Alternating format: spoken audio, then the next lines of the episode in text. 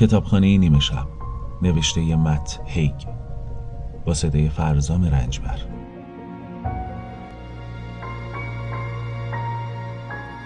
قسمت سوم. سه نعل اسب. نورا در هوای سرد و تمیز بیرون ایستاده بود. برخلاف بتفورد اینجا باران نمی آمد با خودش نجوا کرد. کجا هستم؟ ردیفی از خانه های سنگی کوچک و تراستار در سمت دیگر جاده بودند.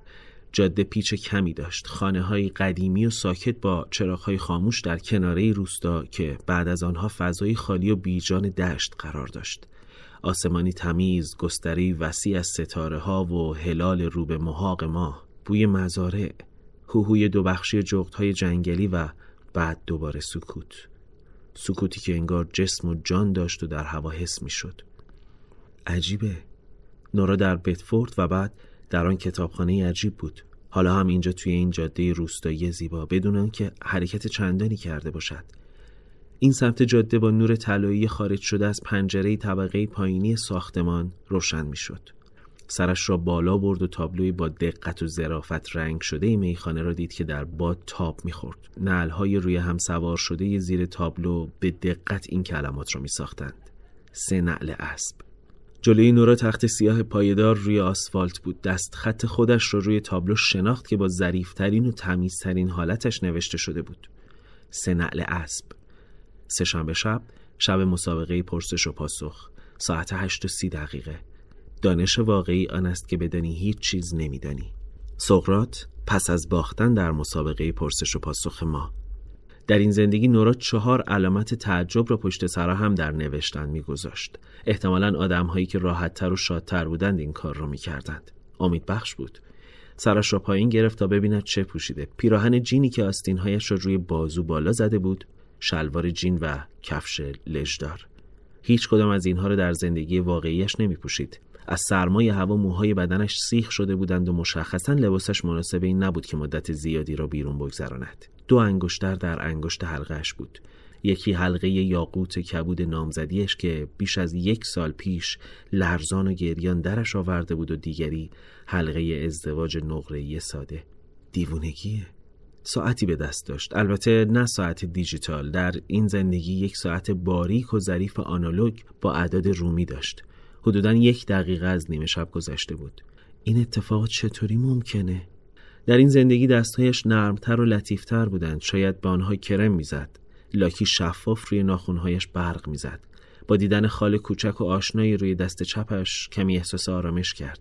صدای قدمهایی را رو روی سنگریزه ها شنید. کسی داشت در مسیر به سمت او میآمد. مردی که به لطف پنجره های میخانه و تنها لامپ خیابان دیده می‌شد. مردی با گونه های گلگون و سبیلی خاکستری شبیه سبیل چارلز دیکنز و کاپشن شمعی مانند خمره‌ای به شکل انسان که زنده شده باشد. از حالت بسیار محتاط راه رفتنش معلوم بود که کمی مست است. شب بخیر نورا. جمعه برمیگردم واسه اون خواننده محلی. دن میگه یارو خیلی کارش خوبه. ظاهرا در این زندگی نورا اسم مرد را می‌دانست. آره آره آره حتما. جمعه شب خیلی خوبی میشه. دست کم صدای نورا مثل همیشه بود. مرد را تماشا کرد که با وجود خالی بودن خیابان چند بار چپ و راست را نگاه کرد و بعد در کوچه میان خانه ها ناپدید شد. واقعا داشت اتفاق میافتاد. همین بود. زندگی میخانه ای رویایی که به حقیقت پیوسته. رو به تاریکی شب گفت خیلی خیلی عجیب غریبه. گروه سه نفره دیگری هم از میخانه بیرون آمدند. دو زن و یک مرد. در حالی که از کنار نورا میگذشتند به او لبخند زدند. یکی از آنها گفت دفعه دیگه می‌بریم. نورا جواب داد آره همیشه دفعه دیگه هم هست. به سمت میخانه رفت و از پنجره نگاهی به داخل انداخت. به نظر خالی می آمد اما چراغها هنوز روشن بودند. حتما آن گروه سه نفره آخرین افراد توی میخانه بودند که رفتند. میخانه بسیار جذاب و ترغیب کننده به نظر می رسید گرم و با هویت. میزهای کوچک و های چوبی و چرخ کالسکه‌ای که به دیوار وصل شده بود. فرش قرمز زخیم و پیشخانی با روکش چوبی که تعداد چشمگیری پمپ نوشیدنی در آن بود. قدمی از پنجره دور شد و درست آن سمت میخانه جایی که آسفالت جایش را به چمن می‌داد تابلوی دید. سری به سمتش رفت و نوشته ای رویش را خواند.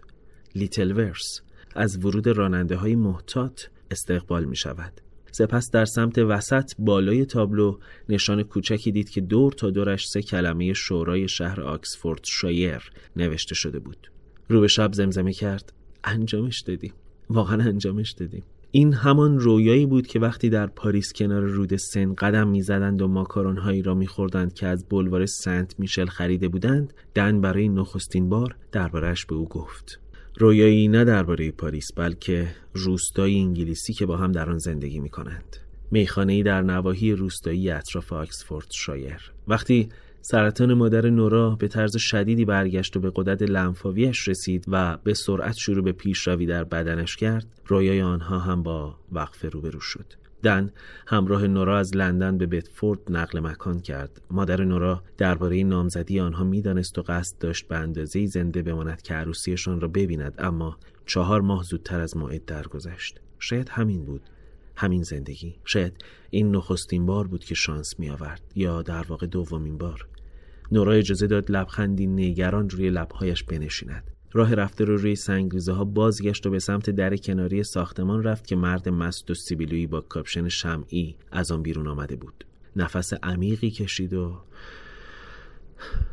داخل رفت. گرم بود و ساکت. نورا توی یک جور راهرو یا دالان بود. کف زمین با کاشی های سفالی پوشیده شده بود. پایین دیوارها دیوار کوب چوبی داشت و بالایش کاغذ دیواری هایی با نقش برگ درخت افرا. در راهروی کوتاه پیش رفت و وارد سالن اصلی میخانه شد که از پنجره آن را دیده بود. با دیدن گربه ای که انگار ناگهان از غیب ظاهر شده بود بالا پرید. یک گربه برمه‌ای شکلاتی و لاغر و ظریف. خم شد و نوازشش کرد و نگاهی به اسم حک شده روی صفحه آویزان از قلادهاش انداخت. ولتر گربه متفاوت با اسمی همسان. برخلاف گربه مونارنجی خطار عزیزش به نظر نمی آمد این یکی ولتر هم از گربه های نجاتی یافته باشد. گربه شروع به خورخور کرد. سلام ولتس شماره دو به نظر میاد شادی. هممون به اندازه تو شادی. گربه با خورخوری دیگر احتمالا حرفش را تایید کرد و سرش را به پای او مالید. نورا او را از روی زمین برداشت و به طرف پیشخان رفت. به پمپ ها نوشیدنی های دستساز متصل بودند. از نوشیدنی سیاه و سیب گرفته تا نوشیدنی مالت انگلیسی و هندی. نوشیدنی محبوب کشیش گم شده و پیدا شده. خانم مارپل لیموهای نمک خوابیده رویاهای در هم شکسته. یک جعبه خیرات برای مؤسسه حفاظت از پروانه ها روی پیشخان بود. نورا صدای به هم خوردن شیشه ها را شنید. مثل این بود که کسی داشت ماشین ظرفشویی را پر می کرد احساس کرد استراب سینهش را تنگ کرده. حس آشنایی بود. بعد مرد دراز و دیلاق بیست و چند ساله ای که لباس شلوول و آزاد راگبی به تن داشت از پشت پیشخان بالا آمد و بدون آنکه توجه خاصی به نورا بکند آخرین لیوانهای کثیف را هم جمع کرد و در ماشین ظرفشویی گذاشت. سپس آن را روشن کرد و کتش را از روی جالباسی برداشت. پوشید و کلید ماشینش را بیرون آورد. خداحافظ نورا. همه میز صندلی رو تمیز کردم. ماشین ظرفشویی هم روشنه. باشه ممنون. تا پنجشنبه. نورا که احساسی شبیه جاسوسی داشت که نزدیک بود لو برود گفت آره میبینمت. کمی پیش از بیرون رفتن مرد نورا صدای قدمهایی را از زیر پا شنید که از سمت پشت میخانه عرض کاشی های سفالی را طی می کرد که اندکی پیش نورا از رویشان گذشته بود. بعد هم او آمد. متفاوت به نظر می رسید ریشش را کوتاه کرده بود و دور چشمهایش چروک و حلقه های تیره بیشتری دیده می‌شد. یک لیوان نوشیدنی سیاه توی دستش بود که آخرهایش بود و دیگر داشت تمام می‌شد. هنوز هم کمی شبیه مجری های قدیمی تلویزیون بود. فقط انگار چند فصلی برنامه جلو رفته بود. نورا گفت دن انگار که حتما باید دن را شناسایی و نامگذاری می‌کرد. مثل خرگوشی کنار جاده. فقط می‌خوام بگم که خیلی به تو به هر دومون افتخار می‌کنم. دن با بیخیالی به اون نگاه کرد. الان داشتم آب سرد کن و خاموش می‌کردم. باید فردا لوله هاشو تمیز کنم. دو هفته است که ولش کردیم. نورا اصلا نمی‌دانست دن درباره چه حرف می‌زند. گربه را نوازش کرد. البته لوله ها شوهرش چون در این زندگی دن واقعا شوهرش بود به میز و سندلی های وارونه شده دور تا دورشان نگاه کرد. تیشرت رنگ رو رفته فیلم آرواره ها رو به تن داشت. بلیک و صوفی رفتن خونه؟ نورا مکس کرد. حس می کردن درباره کسانی حرف می‌زند که برایشان کار می کنند.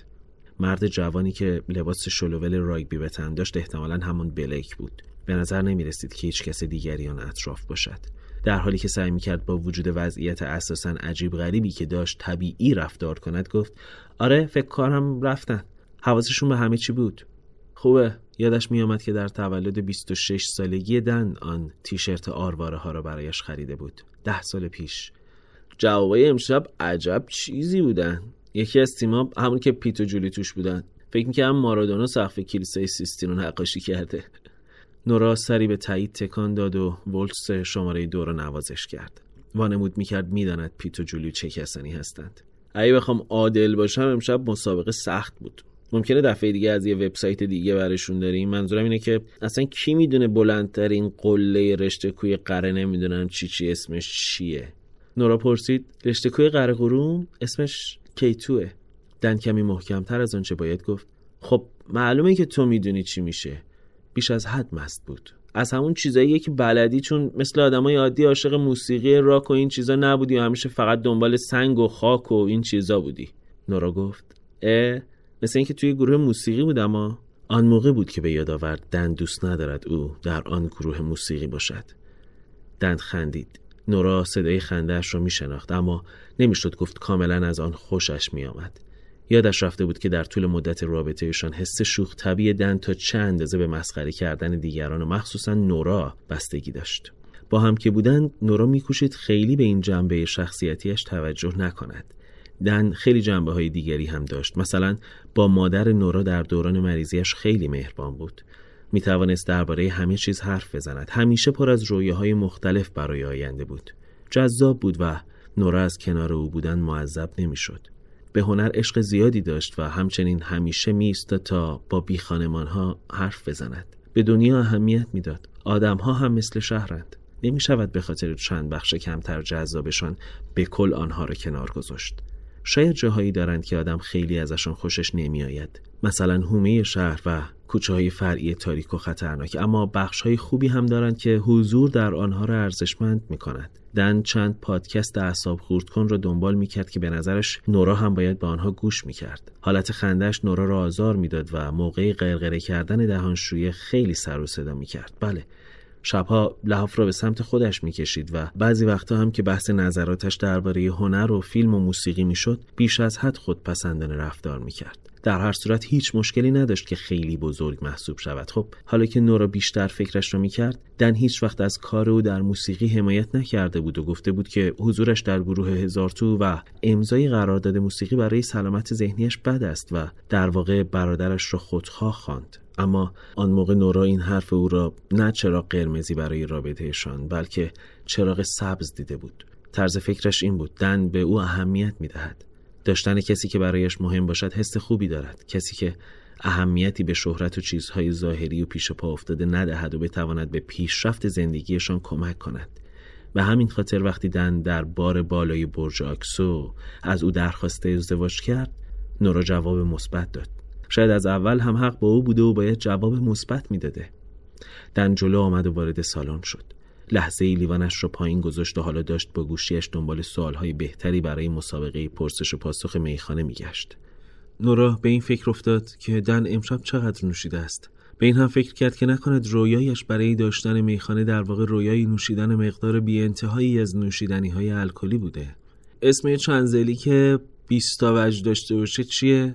نورا که دوست نداشت واکنش شبیه واکنش چند لحظه پیش دن نصیبش رود به دروغ گفت. نمی‌دونم. دن گوشی را توی جیبش گذاشت. ولی فروش خوبی کردیم. همشون امشب خیلی نوشیدن. واسه سه شنبه بعد نبود. همه چی داره درست میشه. منظورم اینه که فردا بالاخره یه چیزی داریم که به بانک بگیم. شاید واسه باز پرداخت وام بهمون وقت بیشتری بدن. به نوشیدنی توی دستش نگاه کرد. کمی تکانش داد و بعد آن را سر کشید. اما باید به امجای بگم منوی ناهار رو عوض کنه. هیچکی توی ویتلورس نمی‌خواد لبوی شیرین و سالاد باقلا و کیک ذرت بخوره. اینجا که فیتس رویا نیست. می‌دونم که خوب فروش میرم ولی به نظرم نوشیدنیه که انتخاب کردی نمیارزد. مخصوصا اون کالیفرنیایی ها باشه. دن برگشت و پشت سرش رو نگاه کرد. تابلو کجاست؟ چی؟ تخت سیاه مگه نرفتی بیاریش داخل؟ پس دلیل بیرون رفتنش این بوده. نه نه نه الان می‌خوام برم بیارمش. فکر کردم دیدم که رفتی بیرون. نورا لبخندی زد تا نگرانیش رو پس بزند. آره خب رفتم می‌خواستم نگران گربمون بودم ولتس ولتر پیداش نمی کردم مثل همین رفتم بیرون دنبالش بگردم و پیداشم کردم. مگه نه؟ دن پشت پیشخان رفته بود و داشت برای خودش ویسکی میریخت. ظاهرا متوجه نگاه قضاوتگر نورا شده بود.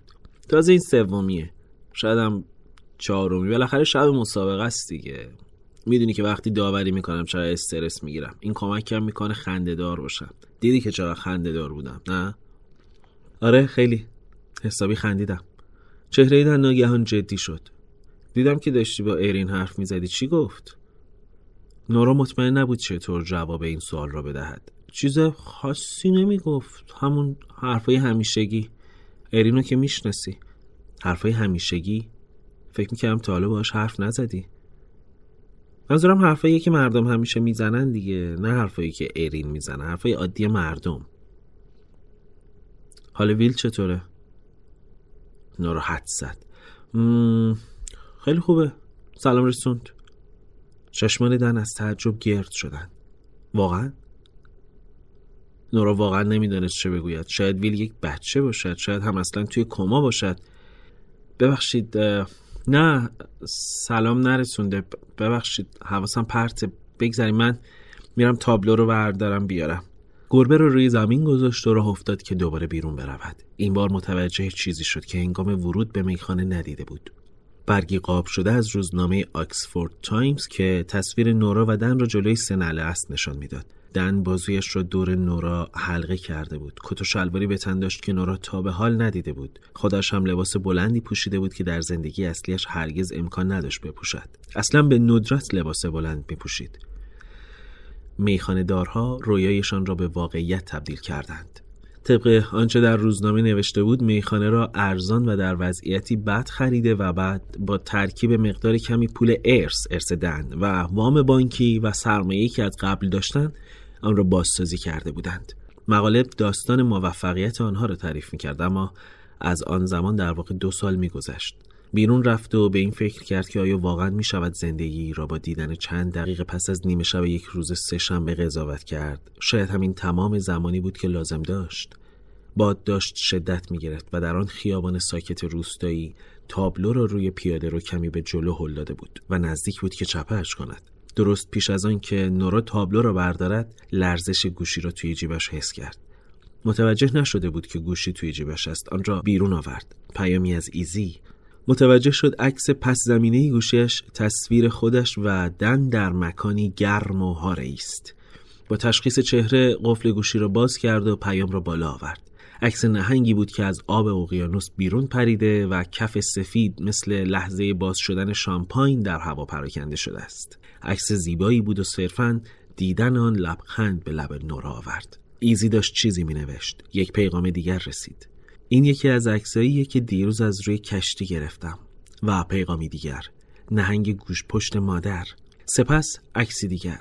این بار دو نهنگ که کمرهایشان از آب بیرون آمده بود. با بچهشان. آخرین پیام هم چند شکلک نهنگ و امواج آب داشت. احساس گرمایی خوشایند به نورا دست داد. نه فقط به خاطر عکس ها که مسلما زیبا و دوست داشتنی بودند بلکه به این خاطر که با ایزی در تماس بود. زمانی که نورا تصمیم گرفت عروسیش را با دن لغو کند ایزی اصرار زیادی کرده بود که نورا با او به استرالیا برود.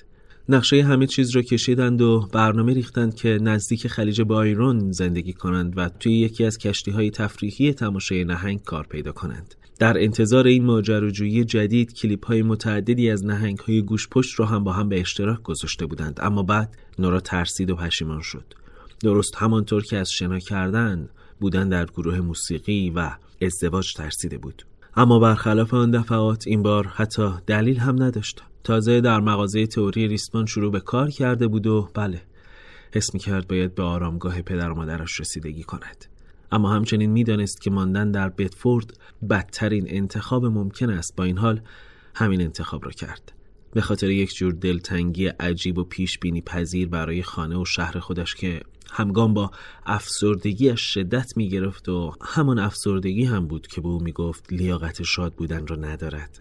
چون دن را آزرده کرده بود و حالا یک عمر غرق شدن در تنهایی و افسردگی در زادگاهش مجازات او بود و راستش اراده آزادی فکری یا حتی انرژی آن را نداشت که هیچ کاری بکند. بنابراین در عمل صمیمیترین دوستش را با یک گربه عوض کرده بود. در زندگی واقعیش هیچ وقت با ایزی دعوا نکرده بود. اصلا قضیه اینقدر پرهیجان و دراماتیک نبود اما پس از رفتن ایزی به استرالیا کم کم رابطهشان گرمای خود را از دست داد و دوستیشان به یک مشت پیغام تبریک تولد پر از شکلک و لایک در فیسبوک و اینستاگرام بدل شد. نورا مکالمات خودش و ایزی را خواند و متوجه شد حتی با اینکه هنوز ده هزار مایل با همدیگر فاصله دارند در این دنیا ارتباطشان را خیلی بهتر حفظ کردند. این بار که با تابلو به داخل میخانه برگشت دن را هیچ کجا ندید. مدتی در راهروی میخانه منتظر ماند و به این فکر کرد که پله کجا هستند. مطمئن نبود که دوست داشته باشد دنبال شوهر مستی برود که درست نمیشناسدش. در انتهای ساختمان پشت دری که رویش نوشته بود فقط کارکنان پله ها را پیدا کرد. روی قالی نخی نخودی رنگ کف راه رو قدم گذاشت و به سمت پله ها رفت. درست بعد از پستر قاب شده ای از فیلم چیزهایی که در تاریکی یاد می‌گیری یکی از فیلم های محبوبشان با بازی رایان بیلی که در سینمای اودیون بتفورد با همدیگر تماشایش کرده بودند قاب کوچکتری را روی لبه یک پنجره کوچک دید. عکس عروسیشان بود. سیاه و سفید و به سبک عکس های روزنامه ای داشتند از کلیسایی بیرون می آمدند و بارانی از خورده کاغذهای رنگارنگ روی سرشان می بارید. درست نمی‌شد صورتهایشان را دید اما هر دویشان می خندیدند و تا آنجا که می‌شد از روی عکس فهمید به نظر می رسید عاشق همدیگرند. نورا یاد حرفهای مادرش درباره دن افتاد. از اون پسرهای به درد بخوره. خیلی خوششانسی سفت بچسبش برادرش جو را هم دید که سرش رو تراشیده بود و واقعا خوشحال به نظر می رسید. یک لیوان شامپاین توی دستش داشت و دوست پسرش لوئیس هم که مشاور سرمایه گذاری بود و با هم رابطه کوتاه و فاجعه باری داشتند کنارش ایستاده بود. ایزی هم بود.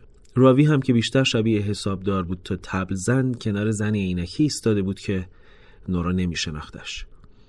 در حالی که دن توی توالت بود نورا اتاق خواب را پیدا کرد. با اینکه مشخصا مشکلات مالی داشتند و جلسه پر استراب فردایشان با بانک این را اثبات می کرد اساسیه اتاق خواب گران قیمت به نظر می آمد پنجره ها پرده های زیبا داشتند. تختی عریض و ظاهرا راحت وسط اتاق بود و پتوی رویش تر و تمیز و سفید می نمود. در هر دو سمت تخت کتابهایی قرار داشتند. در زندگی واقعیش دست کم شش ماه می‌شد که هیچ کتابی کنار تختش نمیگذاشت. اصلا در آن شش ماه هیچ چیز نخوانده بود. شاید در این زندگی تمرکز بهتری دارد. یکی از کتابها را برداشت. مدیتیشن برای تازه کارها. زیرا نسخه ای از بیوگرافی فیلسوف محبوبش هنری دیوید سورا قرار داشت. روی میز کوچک آن سوی تخت هم کتابهایی بود. نورا به یاد می آورد آخرین کتابی که دن خوانده بود بیوگرافی تولوز لوترک یا همان قول کوچک بود اما دن در این زندگی دارد کتاب خودسازی تجاری به اسم صفر تا صد رسیدن به موفقیت در کار تفریح و زندگی و همچنین آخرین نسخه مجله راهنمای میخانه های خوب را می‌خواند. نورا احساس می‌کرد بدنش تغییر کرده کمی سالمتر و قویتر اما مستربتر با دست روی شکمش زد و متوجه شد در این زندگی بیشتر ورزش می‌کند. موهایش هم متفاوت بود سنگینتر به نظر می‌رسید و وقتی کمی به آن دست کشید متوجه شد پشت موهایش بلندتر است. اندکی احساس منگی می‌کرد. حتما دست کم چند لیوانی نوشیدنی نوشیده بود. چند لحظه بعد صدای کشیده شدن سیفون را شنید. سپس صدای قرقره کردن دهانشویه به گوش رسید. به نظر بلندتر از آن بود که لازم باشد. دهن وقتی وارد اتاق شد پرسید حالت خوبه؟ نورا متوجه شد صدای دن آنطور نیست که به خاطر داشت. به نظر تو خالی می آمد و کمی سردتر. شاید خسته بود شاید از سر استرا بود شاید به خاطر مستیش بود. شاید به خاطر ازدواج بود. شاید هم دلیل دیگری داشت. نورا به سختی می توانست به یاد بیاورد که دن قبلا چطور حرف می‌زد و اصلا دقیقا چطور آدمی بود. اما خب طبیعت خاطره همین است. نورا در دانشگاه مقاله‌ای با عنوان اصول خاطره و تخیل هابس نوشته بود. توماس هابس در نوشته هایش خاطره و قوه تخیل را عملا یکی حساب کرده بود. نورا هم از وقتی این موضوع را کشف کرد دیگر هرگز کاملا به خاطراتش اعتماد نکرد. آن سوی پنجره تنها لامپ موجود جاده روستایی خالی را با نور زرد خود روشن می کرد. نورا عجیب غریب رفتار می‌کنی. چرا همینطوری وسط اتاق وایستادی؟ می‌خوای واسه خوابیدن آماده بشی یا مشغول یه جور مدیتیشن ایستادنی هستی؟ به این حرف خودش خندید. فکر می‌کرد خیلی خنده دار است. به سمت پنجره رفت و پرده را کشید. سپس شلوار جینش را درآورد و روی پشتی صندلی آویزان کرد. نورا در این مدت به او خیره شد و سعی کرد آن کشش عمیقی را که پیشتر از او دریافت می‌کرد دوباره احساس کند. اما تلاش زیادی لازم داشت که نورا انتظارش رو نداشت. زندگی هر کسی می‌تونه به بی نهایت شکل مختلف پیش بره. دن مثل نهنگی در اقیانوس خودش رو به سنگینی روی تخت انداخت. کتاب صفر تا صد را برداشت.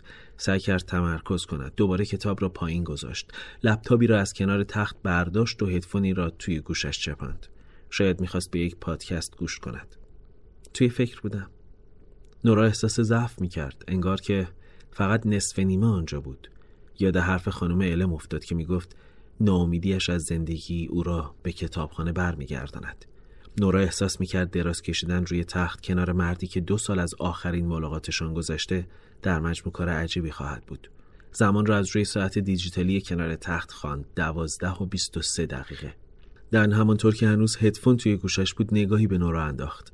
خیلی خب ببین می‌دونی که اگه نمی‌خوای امشب واسه بچه دار شدن تلاش کنی می‌تونی خیلی راحت بهم بگی. چی؟ منظورم اینه که می‌دونم اینطوری باید یه ماه دیگه صبر کنیم تا دوباره بدنت آماده شده باشه. داریم واسه بچه دار شدن تلاش می‌کنیم؟ من بچه می‌خوام. نورا امشب چته؟ چرا عجیب غریب رفتار می‌کنی؟ نورا کفشایش رو درآورد. چیزی نیست. عادیم. خاطره ای به یادش آمد خاطره ای مربوط به تیشرت آرواره ها در واقع آهنگ بود. آسمان زیبا. همان روزی که تیشرت آرواره ها را برای دن خرید برای نخستین بار قطعی برایش نواخت که آن را برای گروه هزار تو نوشته بود. آسمان زیبا. به حساب خود نورا این بهترین قطعه ای بود که تا آن روز نوشته بود و از آن مهمتر قطعه ای بود که با تکیه بر خوشبینیش نسبت به آن دوران از زندگیش نوشته شده بود. زندگی تازهش با دن الهام بخش آن قطعه بود. دن آنقدر با بیخیالی و بی اهمیتی به آن گوش داد که نورا حسابی آزرده شد و اگر تولد دن نبود حتما چیزی به او می‌گفت. دن گفته بود آره بدک نیست. نورا نمی‌دانست چرا چنین خاطره در تمام این مدت خودش را پنهان نگه داشته بود که حالا ناگهان سر بیرون بیاورد. تقریبا مثل همان کوسه سفید بزرگ روی تیشرت رنگ رو رفته. حالا خاطرات دیگری هم داشتن به ذهنش می آمدند واکنش شدید دن وقتی که نورا درباره یکی از مشتریانش برایش گفت. اش. جراح و گیتاریست آماتوری که گاهی برای خرید کتاب موسیقی به مغازه تئوری ریسمان می آمد و از نورا پرسیده بود دوست دارد با هم دیگر قهوه بخورند یا نه؟ معلومه که بهش گفتم نه اینقدر داد نزن. اما بدتر از آن وقتی بود که نماینده ای از طرف یک ناشر مهم موسیقی یا در واقع ناشر موسیقی مستقلی که یونیورسال با آنها قرارداد داشت می‌خواست قراردادی با هزار تو ببندد. در آن موقع به او گفته بود شک دارد رابطهشان دوام بیاورد. همچنین داستان ترسناکی از دوست دوران دانشگاهش شنیده بود که عضو یک گروه موسیقی بوده و با ناشر موسیقی قرارداد بسته و بعد ناشر پولشان را بالا کشیده و حالا همهشان بیکار و دائم الخمر رو این چیزها بودند. نورا گفت می‌تونستم تو با خودم ببرم. توی قرارداد اسمتو می آوردم می‌تونستیم با همدیگه همه جا بریم. ببخشید نورا اما این رویای تو بود نه من. که این خودش بیشتر باعث ناراحتی نورا می‌شد. چون حالا می‌دانست پیش از ازدواجشان با همدیگر چقدر تلاش کرده بود رویای دن برای باز کردن میخانه در روستاهای آکسفورد شایر را به رویای خودش هم تبدیل کند.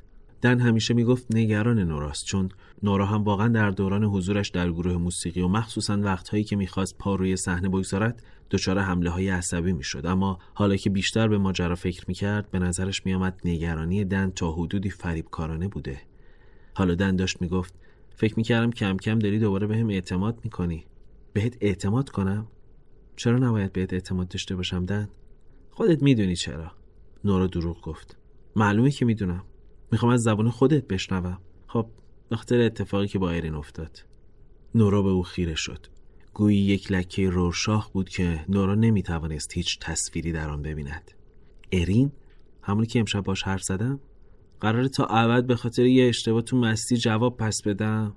در خیابان باد شدت گرفته بود و میان درختان زوزه می‌کشید. گویی می‌خواست برای خودش زبانی بسازد و چیزی بگوید. این همان زندگی بود که نورا افسوسش رو می‌خورد. همان زندگی که خودش رو برای نرسیدن به آن سرزنش می‌کرد.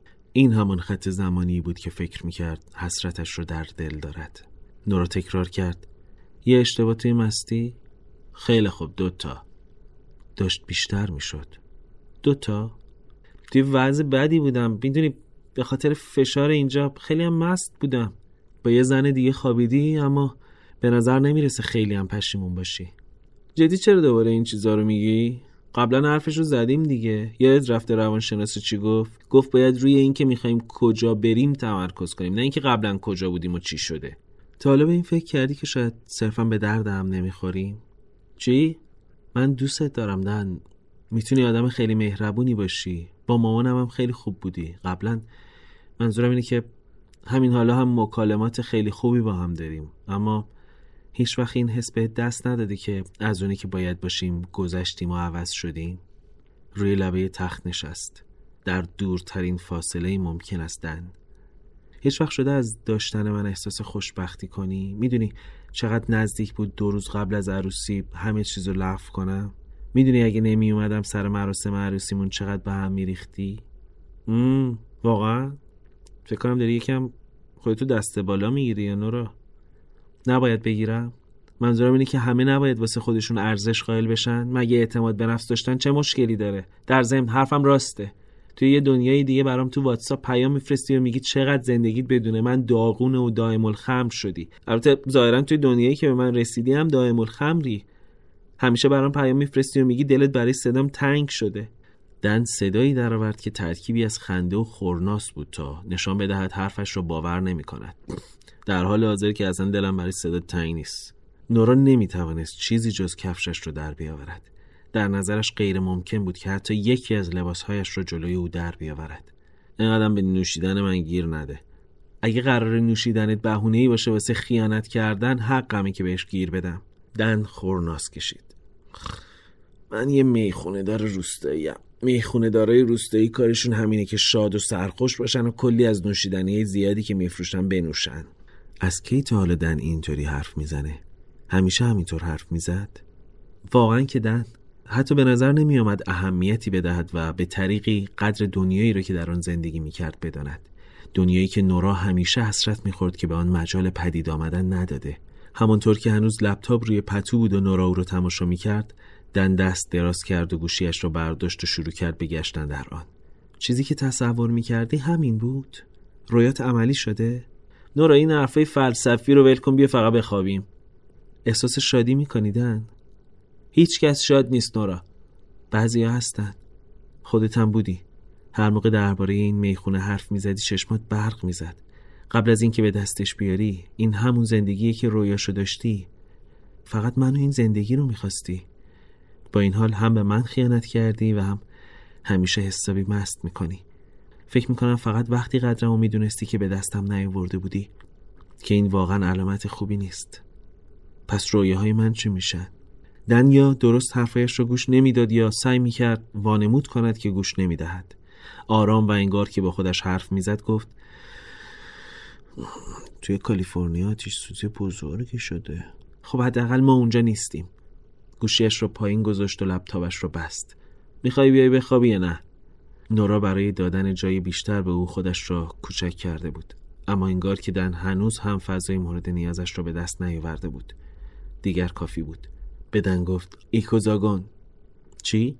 سوالی که وقتی پایین بودیم پرسیدی چند زلیه وچی خب یه چند زلیه بیست وچی میشه ایکوزاگون جوابشو می‌دونستم ولی بهت نگفتم چون نمی‌خواستم مسخرم کنی. حالا هم دیگه برام مهم نیست. چون فکر نمی کنم اینکه من چیزایی رو می‌دونم و تو نمی‌دونی باید برات آزاردهنده باشه. الانم می‌خوام برم توالت. به این ترتیب دن را که دهانش باز مانده بود در اتاق تنها گذاشت و با قدم های آهسته روی تخته های عریض کف زمین بیرون رفت. به توالت رسید. چراغش رو روشن کرد. بازوها و پاها و بالوتنش گز می شدند مثل الکتریسیته ساکنی که دنبال مقصد بگردد. مطمئن بود که دارد از این دنیا محو می شود. وقت زیادی نمانده بود. ناامیدیش تکمیل شده بود. توالت زیبایی بود. آینه ای داشت که نورا با دیدن تصویر خودش در آن نفس تندی کشید. سالمتر اما پیرتر به نظر می رسید. موهایش باعث می شد خودش رو نشناسد. این زندگی نبود که خیال کرده بود. برای نورای توی آینه آرزوی موفقیت کرد. یک لحظه بعد دوباره جایی در کتابخانه نیمه شب بود و خانم علم با لبخندی کنجکاو از فاصله کم به او نگاه می کرد خب چطور بود؟